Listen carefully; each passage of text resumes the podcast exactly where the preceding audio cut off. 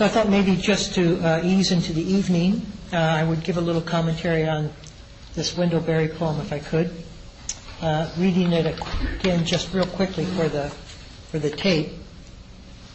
And the world cannot be discovered by a journey of miles, no matter how long, but only by a spiritual journey, a journey of one inch, very arduous and humbling and joyful, by which we arrive at the ground at our feet and learn to be at home. So uh, there's really quite a lot in that little poem. the first word that comes to mind, just to talk just a bit about, is to the concept of journey. And he's making it very clear that a journey away or a journey of ex- external um, pursuit isn't really what the what the um, spiritual journey is about. But it's interesting how much credibility we give that kind of external journey in our life, where we uh, feel as if uh, that there's something that we have to uh, gain or add to ourselves to be complete, uh, completely to completely arrive spiritually. Some bit of information, some teaching, some uh, monastery, something, something that needs to be garnered in a way so that uh, Uh, this uh, rich urgency that we may feel inside can be uh, nourished. And uh, many of us take that uh, inherent inward pull to be an external source that needs some pursuit. And so we we do a whole variety of different excursions away from ourselves in order to to satisfy that hunger, that inward hunger. And uh, it's not until the, the real maturity of the practice comes at a certain point when one realizes it's to be at home with oneself that the whole of the spiritual journey really can be summed up in that that we don't let our mental tendencies, which have always said to us, emotional and attitudinal and thought-provoking tendencies that we have inside of us, which have always led us to try to acquire what we feel is needed externally in terms of grasping and desire. I mean, that's what a desire is. It says something is missing here, and I need to gather it in, consume it, ingest it, and then in that ingestion somehow ingestion, uh, ingestion process, I will somehow be satisfied. But uh, what you find is that um, there may be temporary satisfaction uh, through that kind of acquisition, but ultimately it leads, the hunger continues. And so uh, at some point, you, you were left to deal with the emotional uh, component which led us to the pursuit in the beginning, from the beginning, right? The, the, the, the thing that says in us that I am incomplete or um, somehow unresolved as a human being, and that I need something added. And that, I mean, it comes very quickly, uh, comes many, many, many, many times during the day, and we just give ourselves over to that as a fact. That, that since that emotion arises, it must confirm the fact that I'm as incomplete as I feel psychologically, because most of us do feel psychologically incomplete, and so then we just keep trying that that satisfaction, that external satisfaction. Uh, and I think that the maturation of in meditation, and we start uh, with the explanation, even in the very first sitting when we're all sitting around in, the beginning class, uh, and we say, okay, now just be with your inward experience as it is. Don't let it drive you towards some kind of false conclusion about the state of your, the nature of your being. I can't ex- uh, ex- emphasize how important that turnaround is. Because up until this point, we have just been giving uh, complete credibility to our state of mind as being the accurate description of our internal life. If I feel deprived, then I am deprived. I don't see it as an emotion and a thought that's formed around some sense of conclusion.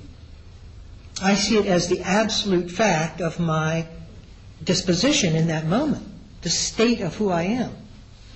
And so we are breaking apart the state of who we are in meditation by, instead of confirming that fact with the, uh, with the excursion outward, we are looking at that fact and asking more from it, asking to say, is this true? Is this emotion I'm feeling of, let's say, incompletion?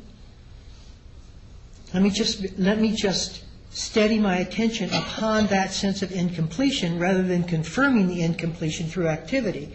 Let me just steady my attention on that. It's very difficult, arduous, he says. Also joyful because all of a sudden we're freed up from the belief that we need to gather in uh, the field that's in front of us rather than that. That, that the completion may be in just changing the perception of within that same emotion. So that how I hold it, what happens, this is going to be short. but, but now I'm on to something, so you so what happens uh, is that we start convinced in the emotional truth that I'm incomplete. It's a, but if you break it down, it's an emotion, it's an attitude, and once we have confirmed the truth of that emotion, an accompanying story begins to occur around that incompletion that convinces us historically of why we've always been complete and why we will ever, forever need to seek our completion. So that story folds in around the conviction within the emotion. Uh, but when we're not in maturity, when we're just letting our emotion feel the way it feels rather than to incite a kind of internal um, anxiety, Uh, we see that there's something that holds that emotion, call it awareness, presence, that is much more extensive in its reach than the little conclusion I reach embedded and invested in the emotion itself. And that if I just relax with the need to act this emotion or attitude out, this awareness comes into full bloom.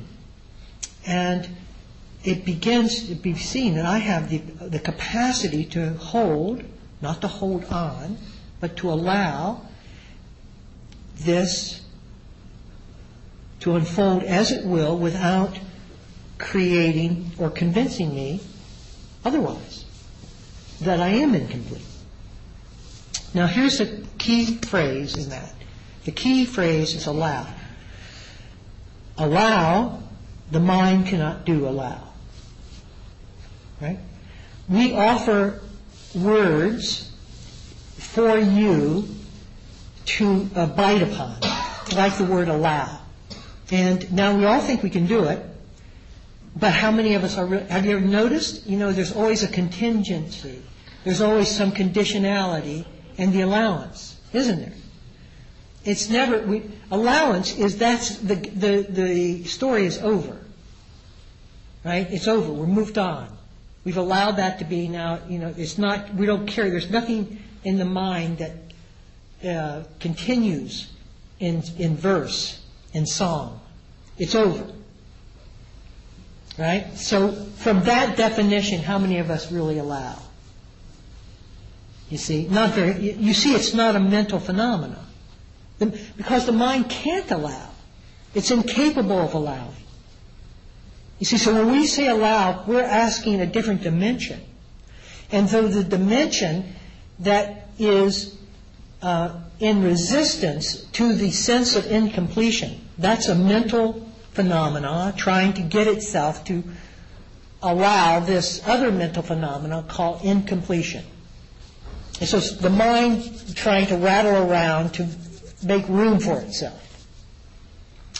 But allowance can't be found there. No matter what you do, the mind is always going to be uh, slightly um, contentious of this uh, sense of incompletion. It doesn't believe that, uh, it, it believes in essence that it really is incomplete.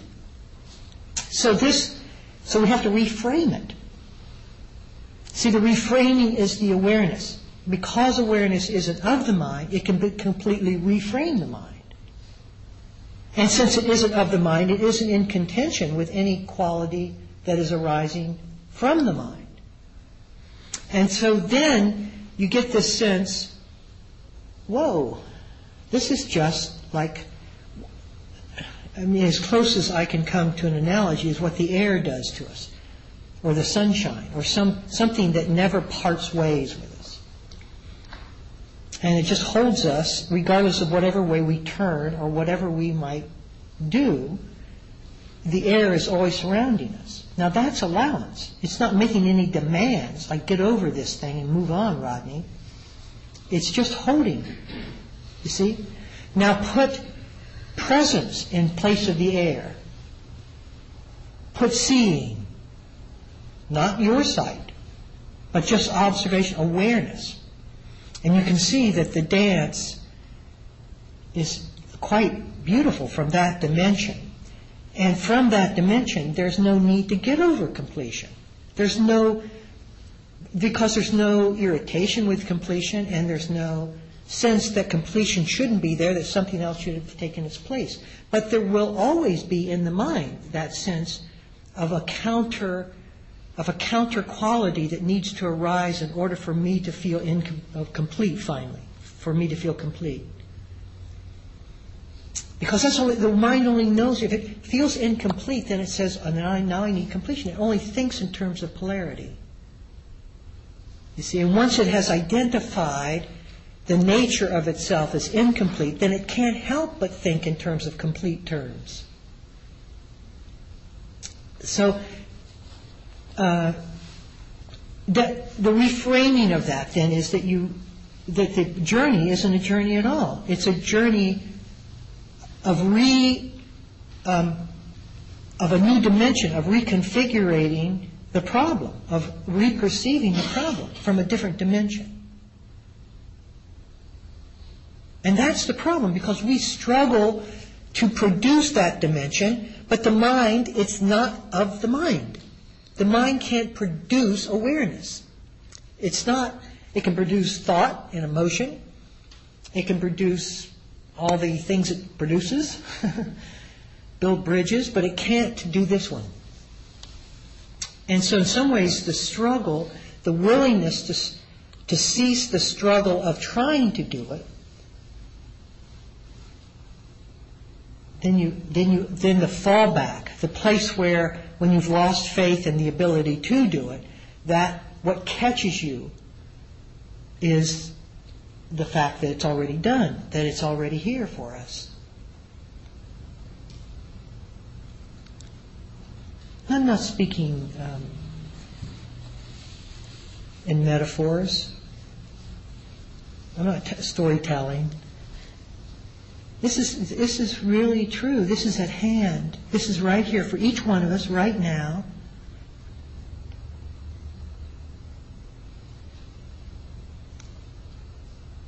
You can get a sense of it as you loosen the stranglehold we have on ourselves. And the struggle ceases, and you just get the sense of a new dimension arising. And sometimes it's very, it feels as if it's very tentative because we're so used to coming back into ourselves and promoting as truth the quality and statement that the mind is making. But as we just, as we, as we move. It's, it is a journey in that sense, in that we relearn who we are. We le- relearn what is important. We relearn the facts. You know, we've been reading the news print, but the paper is printed on is far more important.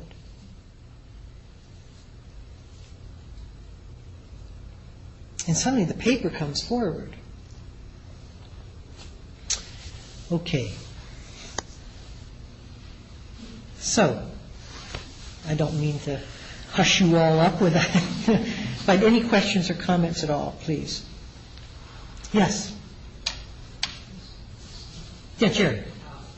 Yeah, in regard to allow, uh, all right, I, I relax, I observe and allow. Sometimes uh, thoughts will arise that include wanting.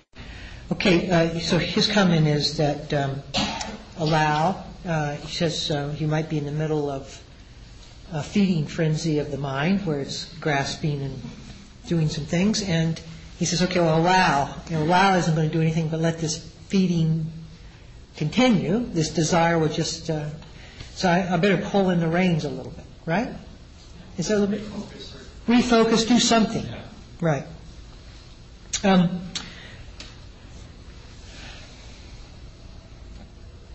Well, there are several things in that question, and um, I would invite, uh, uh, we'll sort of take it apart a little bit. Okay. So uh, when when you're truly allowing, it's not a, when it's a mental phenomena, you're right, it's in competition with the desire that it's after. You know, it says, okay, now just allow this desire, but the desire is, is, uh, so that is a, mental state that we are bringing forth as a kind of watching of the desire, this allowing, right?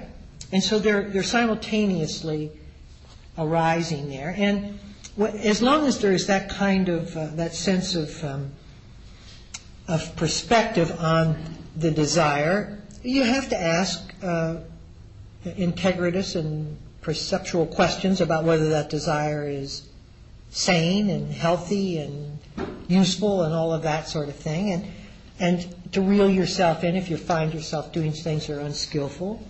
So it's not a call to just ignore the unskillful. You know, you see the that even that form of awareness as it's presenting itself as uh, through the mind uh, does have some objectivity as to what whether this is going to be beneficial or not. This desire that I'm playing out, right? And so it's in that form or phase of practice where we are kind of in our practice as well as watching our practice, right? And that's a phase of practice. I don't mean to um, move us too quickly to that through that phase, but that's a phase that we often get stuck in. And the allowance that where I'm suggesting, where the allowance I'm suggesting, is much more uh, a totality of presence of the whole mind. Now, when there is the awareness of, of the whole of the mind, not uh, just the factor of greed, but also what we may want to counteract in terms of the greed or the other, just the whole dialoguing and commentary that's going on back and forth about the greed and the watcher and how we don't want all of that. When all of that is taken as, as a complete, as the complete whole of the mind, what you'll find is that greed loses its um, force. The reason greed has its force is because of the contention of that other perspective, which I'm now going to try to allow it, and yet there's a thought that says if I do really allow it, this thing will get out of control. See, there's tension in that. That tension creates and maintains and assures that the greed will continue. When I um, uh, uh, when I bring forth the, the awareness that is not self-driven, the awareness of the whole. Now, how do I do that? I do that by relaxing all the tension that's in there. When I relax the tension in there, I relax the squabbling uh, argument against the greed, and the greed loses its force and momentum because it was built upon that resisting factor. I need. It only gets its power because of the component that's trying to, oh my God, I'm out of, you know, that competing factor of mine. Because the sense of self is formed in that. And when you don't have I need, you just have need, you have a very different relationship to the state of mind than I need. Right?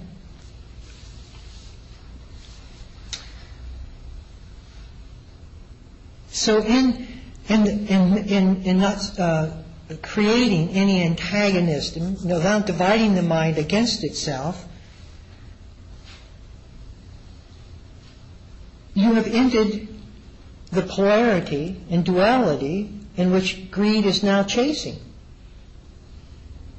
Because the world is formed from that uh, sense of inward conflict with greed or the attachment to greed, which is another form of resistance. But in the, in the totality, then there isn't a sense of me having to need something external to myself. That was built upon or formed upon the mind competing against itself, not wanting the greed or being uh, attached to the greed. And therefore, it essentially evaporates. It evaporates, and I use this word um, cautiously because people misunderstand it, but it, evaporates in emptiness. It just goes, it doesn't maintain that driven, divisive need that I want. So uh, where I'm encouraging some of us to move is out of this phase in which we are um, really weighing in so heavily uh, on our states of mind that we're creating more tension and more resistance and more sense of I within that mind that assures the uh, greed will manifest uh, in, a very exaggerated form. Rather than that, just stop. Because greed is saying, I want something out there that the greed is also saying, I am incomplete in here until I get that thing out there. And if we just stop with that sense of completion or that whole story, then it can't move us to act it out. Because what's it saying? You see, if you're still acting it out, you're still in there. Uh, totally identified with the greed as the, and the incompletion as the finality of what you need in order to be complete. So the story is still promoting itself. But what if I just got quiet enough so that I just didn't believe the story? See, that takes a dimension of awareness now in which the whole mind is seen, even the sense of I, and it's dead in the water. Because it, what can move me? What can move me? What can move me when everything is being considered? Everything is being seen. What, could possibly move me? I'll tell you what would move you. Love. Because that is what is the only thing that can move it's not as if it moves me, it's what moves, period. But I, the sense of I, will never know love because the embodiment I is the lack of love because it's the lack of the whole. It doesn't see from the whole perspective. Once you see from the whole perspective, the perspective is love, and love moves to, towards itself. Now, I just changed words on you, I know. So uh, when you find yourself moving, ju- just ask who's moving. In this experience right now, let me cast my awareness back far enough so that I see what it is that seems to want to move. And what you'll find is that there is some sense of incompletion there that wants to get away from itself. And if I, if I can hold that in awareness, then what moves me? If condition, conditioning doesn't move me, what moves me?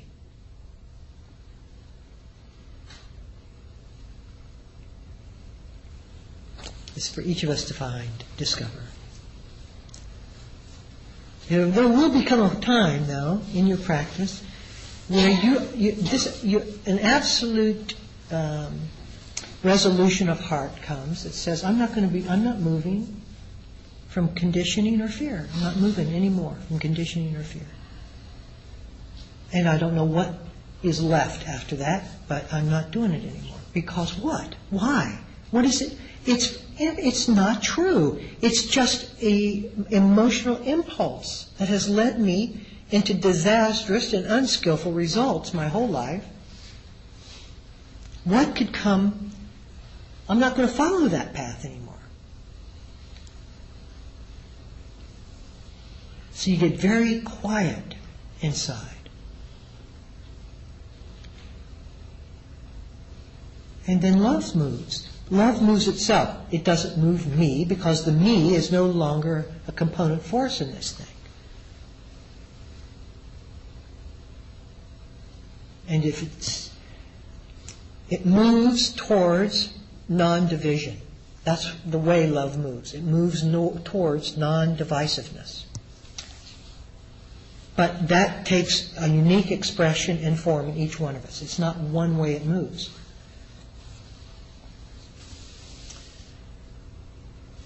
Okay, other questions or comments? They can be something very pragmatic. Yes, yes, sir. The first couple of years of my practice, I was really enthusiastic about, especially the same. Um, The question is about uh, his practice in the beginning. Uh, He was very excited, uh, very giddy, uh, wanting to practice, getting up, kind of bouncing towards practice and really uh, loving it. And since then, it has normalized over the years, has normalized and become very uh, ordinary. Mhm. And um, not, but not as exciting. Uh, You know, it's very, it's very important to get over that first phase of excitement very quickly. And it takes, some of it, it takes us a while. In fact, some people never recover after it goes. Uh, I've seen people uh, be so enthusiastic about the practice. In fact, when, when, especially in the beginning class, but even some of you, if you come up to me too excited about how your practice is going, I, I get very cautious inside uh, because I know that uh, you know that isn't that isn't the nature of a sustained practice. If you're dependent upon that um, exaggerated emotional response uh, and uh, that excitement, then I just I'm not sure how much energy you're going to have for it when it inevitably goes. Because in the end, there is really, as, as this poem says, you know, you end up at your feet. And, you know, it's not, you're not in this wonder, it's not, uh, it's not a myth or uh, a fable or something that, you know, is taking you away from your misery so that you're going to be cured of all the difficulties in your life. In fact, it does just the opposite. It takes you into your miseries, you know, shows you them up close and very personal. And that, there, there's not a lot of excitement in that. Uh, and there's a lot of uh, sobriety when you really see uh, what it's about. And it's uh, often very discouraging for a long period of time about the amount of work you have to do internally when you see yourself, you know, in a up close and familiar. And many of those tendencies last for long, long years, years and years. And so there can be discouragement in that. They're not going away. I mean, some people in the beginning because of their potential or whatever, perhaps their karma, lots of things fluff off very quickly. And they see, oh, wow, this is an amazing practice. I can't believe how great this practice but it's not, I can guarantee you that's not the way it's going to be, uh, you know, down the line. That's why I say, um, and I'm, not suggesting, you know, this particular group, but having a regular uh, practice at home and getting and going, you know, to church, so to speak. and I don't mean that. I mean, you know, in group or in, in a sangha. You just do it just you just do it uh, as you, becau- like you would anything else that's imp- um, important but not sensational. Like eating. Occasionally, you know, sometimes you have great meals, sometimes you don't. But you just do it. And it's that, the, the willingness, day in and day out, that has, that alters the cells of the body. If you wait for just the highs or just the great moments, and you can't do it under chaos or tension, or when your mind, you're missing the point. You're missing the point. And over time, this thing, you get little mile markers that uh, are very, wow, I can't believe that. Or you just see yourself or read something you said, or sometimes I'll listen to a Dharma talk I said even 10 years ago. I said, I can't believe how. Please erase that. because you've grown. You've moved on. you've moved beyond yourself. But it's not, it's often not dramatic. There can be times in everyone's practice that it is dramatic, but that isn't the point. The point is to show up for yourself regardless. Hmm? And so uh, some people's practice, each, everybody's practice unfolds very differently. Some people's practice never gets very exciting in the beginning, and it's kind of a drudgery.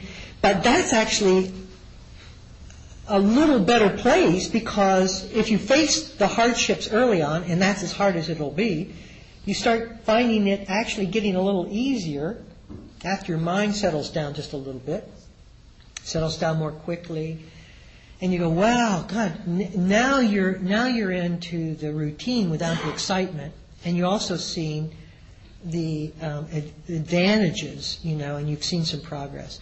And people move from progress. There's no question about that, and um, they move because they see that it works. You know, they stay in it because they see that it works. But what are you looking at to make that conclusion that it works? Excitement? To be sustained? That's not going to work. How about a growing sense of stability? How about um, a, a, a a more caring uh, awareness, where you just you just care about things. Things deeply touch you. Uh, your attention span's a little better. You don't move quite as frenetically during the day. Your priorities shift, where busyness isn't as important as relationship. You see, just little things, but they aren't little really. They're significant. You're, you're li- they're life altering. But because it's like trying to watch a child grow, it's so gradual, you may miss it completely. And it's just at age 10, you say, my God, I, you know, I'm a lot taller than I was a few years ago. And you have growth spurts. It's not an incomplete metaphor. You do have growth spurts. But just, just, just getting in there and staying the course. I, I am telling you that, this after um, 35 years of practice. You know, just you just you just stay in there and ask yourself questions. And I mean, that's what my job is: is to hold you steady in yourself and give you appropriate questions to ask to keep you moving. Because you can get just that you can operate with pra- under uh, you can develop a relationship with your practice that doesn't move at all. You get very satisfied, you're a little more comfortable, your life's a little easier, but you're still sitting, but you're not bringing, you're not going to, um, you know, to, the uh, boundary of yourself. You're not seeing your fears. You're not testing. You're not. You're not moving into new. You're getting too complacent. You can. That can happen, right? So when I say doing it every day as a routine, yes, but it's not inside. You're not just settling back and being comfortable, right?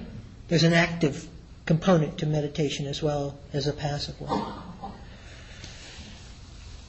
And then you, don't, as a friend of, as Narayan, a friend of mine says, you know, you don't ask where you are on this practice. That's not, none of your business, she says, where you are in your practice. None of your business.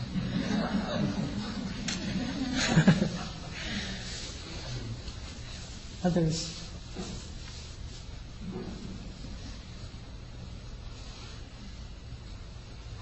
Yes, sir.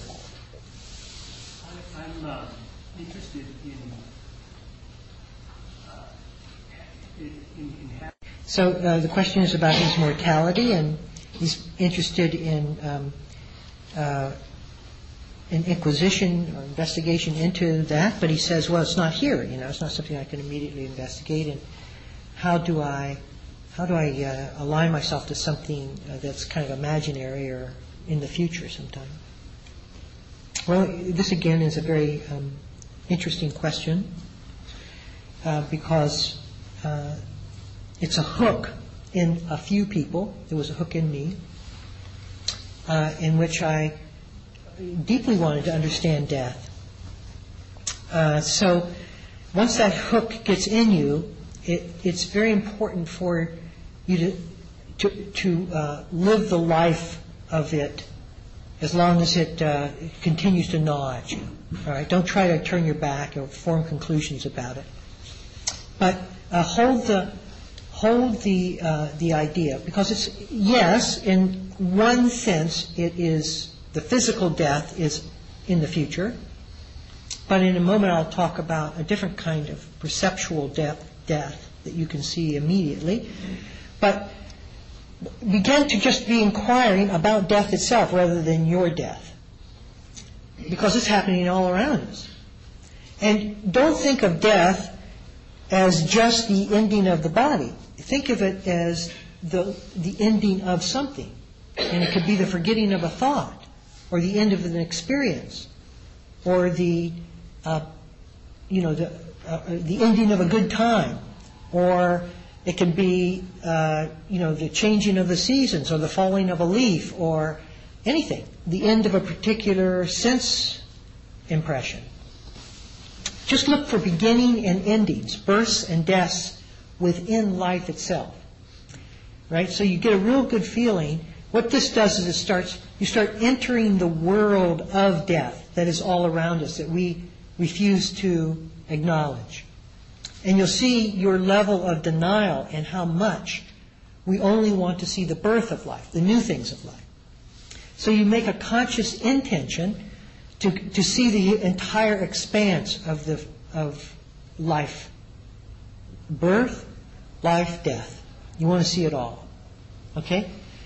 And when you do that, you begin, you are included in that surveillance. So you begin to see that the sense of you, with a thought coming and going, emotion coming and going, physical sensations arising and passing away, ideas, emotions, attitudes all changing. In fact, the world here and the world here is completely different. Something dramatically just happened there. The only reason that we see that as a continuum is I say, okay, it's all now in a uniform, it's all uniform. But in fact, completely different sense impressions occur. If we just allow this world, and then this world, and then that world, you'll see that every moment, every sense impression, it really exists on its own. That we provide the continuity that we call time in the world. And you begin seeing that. You begin seeing it because you're interested in beginnings and endings. Now you're seeing your ending and renewal moment after moment. Now this gets very interesting, you see. We start off concerned about the physical moment of death, but now we're really looking at the spiritual component of where this has drawn us in. And it gets fascinating. I'm not going to spoon feed you on how to do that. You have to find your way through that through uh, the encouragement of lectures and books and ideas and perceptions of your own, or just your own sense of of, um, of, uh, of going where your heart pulls you, which it will. I started off uh, Uh, you know, just hanging out at the bedside of the dying. I wanted to know what it was like for others to die and for me to be in the room and watch it. Okay? And then I thought, I can't escape this damn thing. Because when I see their mortality, I see my own. So then I had to go, oh, I have to look at that. So then, you see, it's just, it just keeps going that way. It never lets you go. You never draw a conclusion about what death is because you'll never know. And it just pulls you deeper and deeper into the well of its own depth. All right? And it's, uh, it's an amazing journey.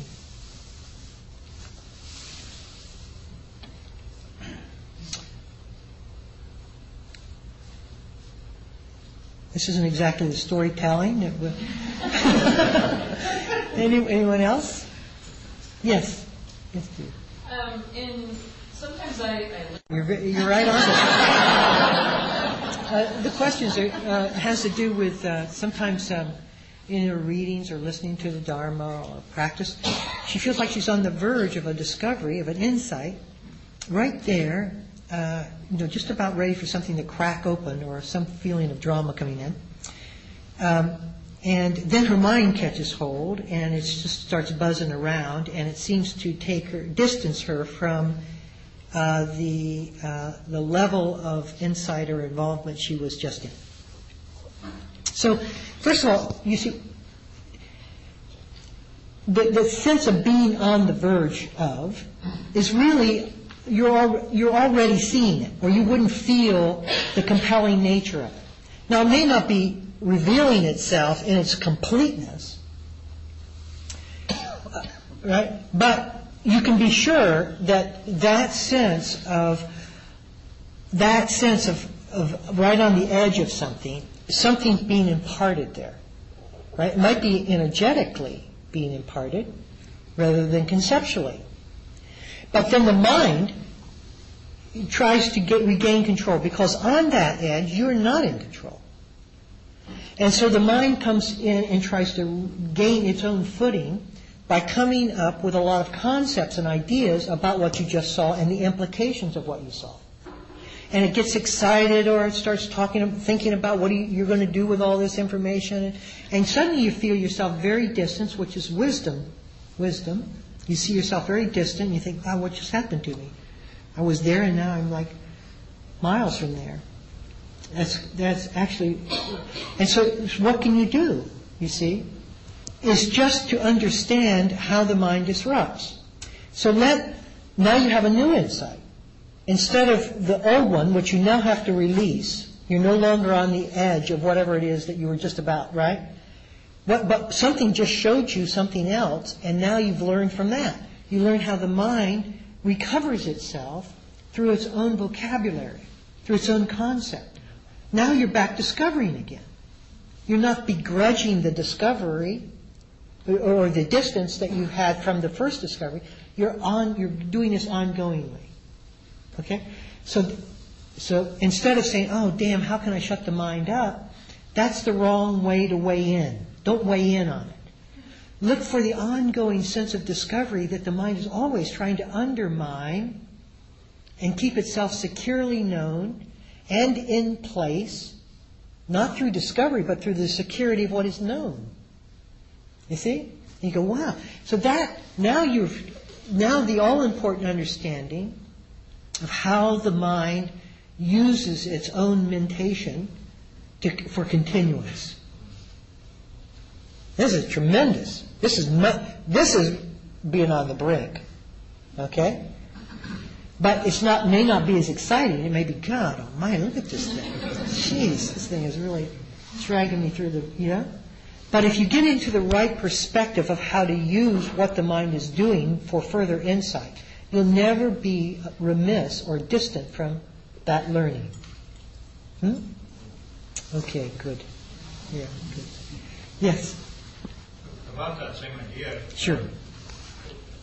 uh, I've been thinking about that sort of transition as kind of a collapse of understanding when, it seems like Yes. going from uh, just just sort of thinking, oh, yeah, this makes sense, and then trying, and then it's, kind of goes into a definition. Yes, yes. And, it feels like, that the more, you know, the definition just sort of controls the thing or pushes it away or. Yes, yes, exactly. Yeah. So, but I, hear you. Let me make sure that I've got that, your question correctly. Um, So uh, along the same lines as the question preceding, is that uh, when the mind comes back in with all of its verbiage and concepts, you're thinking, well, there must be some value in the mind doing this so that it can be communicated or, uh, so that relationship can continue rather than just being an inside door all the time, right? That there must be some value to thinking. Is that, Well, I, guess, I, guess that part of the idea is just so that, um,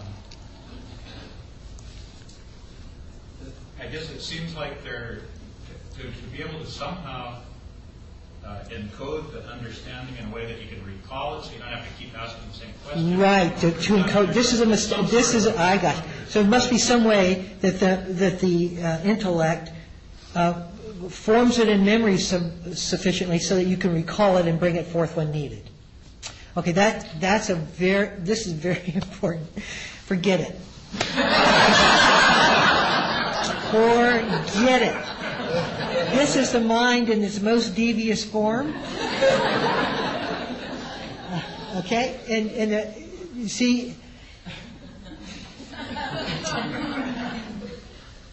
it's, what it's trying to do is to bring what was spontaneous eruption of creativity, of seeing, something new, and it's trying to bring it back into the dimension in which it can become a, a secure knowledge base so that I can act from the security of that knowledge in the future. And or to dialogue with it, or just to bring it up and recall it. You don't need to do that. The mind thinks you do. The mind thinks it needs, now that oh, God, I've really got this point. Now, it starts weighing in on how it can help my life. Right? And so uh, I need to recall, okay, now I'm in a different situation. I just had a moment of, of inspiration and uh, understanding of impermanence. Uh, now I can use it as, uh, you know, not to worry about my new car getting dented. It's permanent, you know. And so we start using the, the insight as a way to back away from our pain or a way from, to ameliorate our pain. So now it becomes concept, it becomes, becomes a philosophy. Oh, I'm not going to worry about the car, dear. All things change. That now we're lost. We're lost back in philosophy. The, the point is, is to get to the rim of the canyon and stay there. Live life. Let life live itself through us. And see what it, see what it, see what happens. Because we are then a passive recipient. We don't need to take our meditation or uh, and make it into a philosophical statement of ourselves. What you'll find is that that will back you away from life. It'll it'll make it a little easier to to do some things, uh, and you won't worry quite as much. And you may think that that's a real spiritual advancement. But spirituality is not a philosophy at all. It's an actual living experience. And we don't have to code it or remember it or anything. In fact, at some point, I was when I was writing this book that I was writing, I kept having insights about it, so I kept writing them down. I kept writing, I've got to say this, I've got to say that, I've got to say that, carrying scraps of paper with me.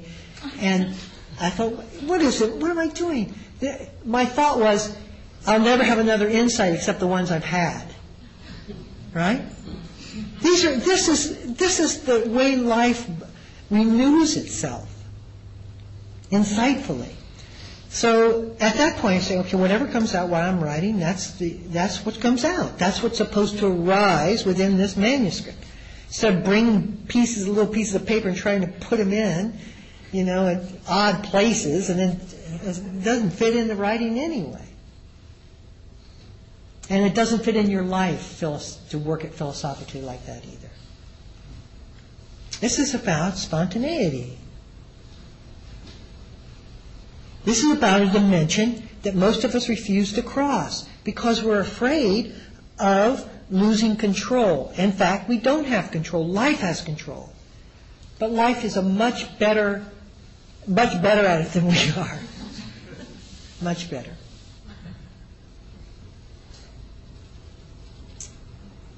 Yes, sir. So then, following up on that, is, is study and reading. Study and read, right. And role does that then? Right. Studying and reading, um, studying and reading uh, has its place, uh, but we can. It, it depends on the motivation and the way you do it. If you just do it because it feels good, you know, and I all of us do that. We first get into the Dharma and we go, God, I can't believe. Look at this. We get high on the words, don't we? But that doesn't last long. The aha doesn't last long because then you, like you know it all, and nothing's exciting anymore, and you haven't and you haven't lived any of it. You haven't integrated any of it. So you become uh, sophisticated dharmically, but you haven't become alive dharmically.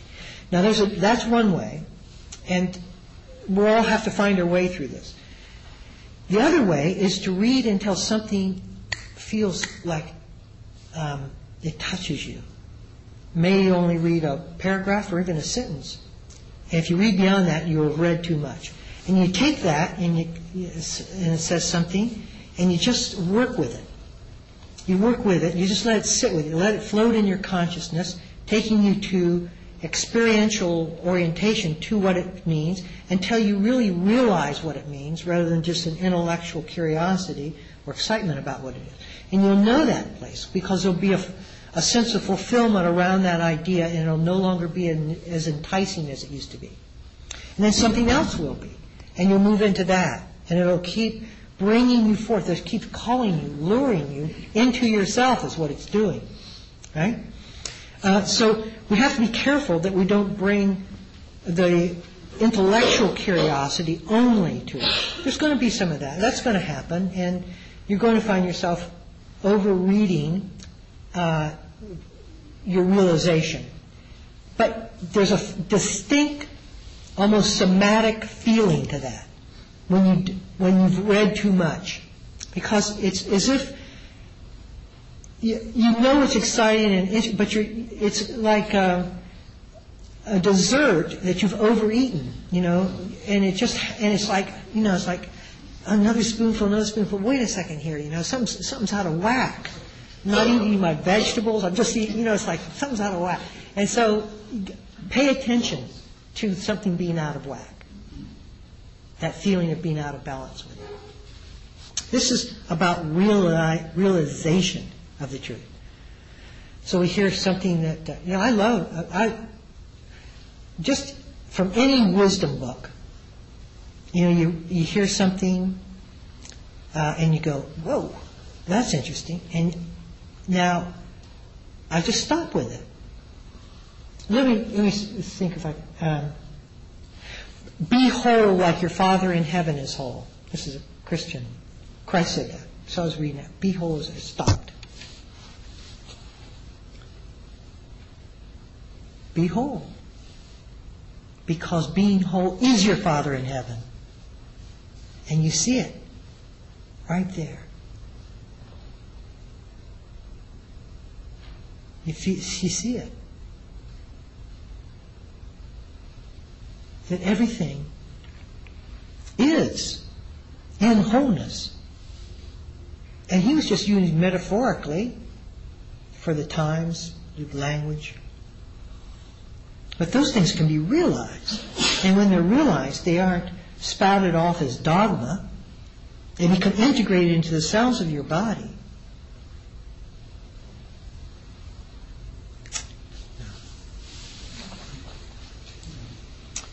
Yes, last question for the evening. um, how that balances out where it's productive but it isn't easy.